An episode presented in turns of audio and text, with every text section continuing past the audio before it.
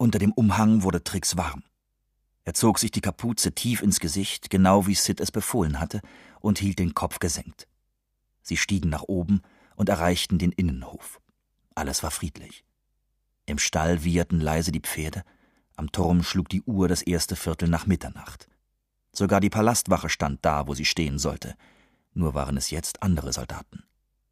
Sie gingen zum Tor. Sid legte Trix den Arm um die Schulter und zog ihn eng an sich. Alles ruhig? fragte er laut. Absolut, Hauptmann, antwortete jemand mit dem Akzent der Menschen aus dem Süden. In der Stadt ich. Und ihr? Jetzt würde der Hauptmann seinen eigenen Mann töten. So war das immer. Meine Freundin und ich machen noch einen kleinen Spaziergang, sagte Sid jedoch, bevor sie beide durch das Tor hinausgingen. Über einen schmalen Pfad an der Festungsmauer stiegen sie den Hang hinunter, auf dem der Palast stand, und gelangten an den Fluss. Hier gab es nichts außer einem hölzernen Pier. Hier sind drei Goldstücke, sagte Sid und hielt dem Jungen einen kleinen Beutel hin. Die reichen für zwei Monate. Oder für einen Monat in Saus und Baus. Trix sah ihn an und wartete ab. Unter dem Blick des Jungen wurde Sid plötzlich verlegen.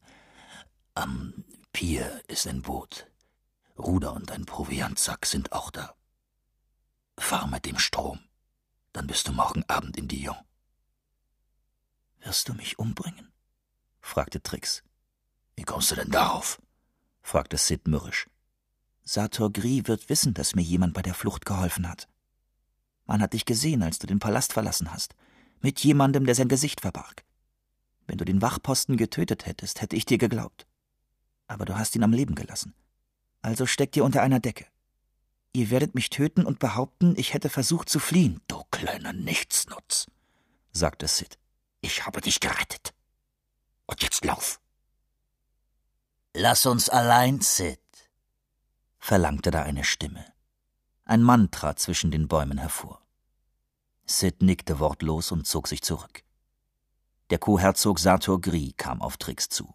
Schlank und dunkelhäutig, wirkte er überhaupt nicht wie ein Mann von fünfzig Jahren.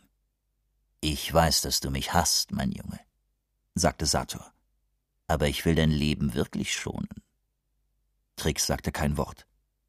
Wenn du mir sagen willst, dass du mich hasst, fuhr Sator fort, ist das jetzt die Gelegenheit. Auch um mir deine Rache anzukündigen. Ich nehme es dir nicht übel. Ich hasse dich, sagte Trix, und ich werde mich rächen an dir und an deinem Geschlecht. Das wird wieder mein Land und mein Herzogtum sein.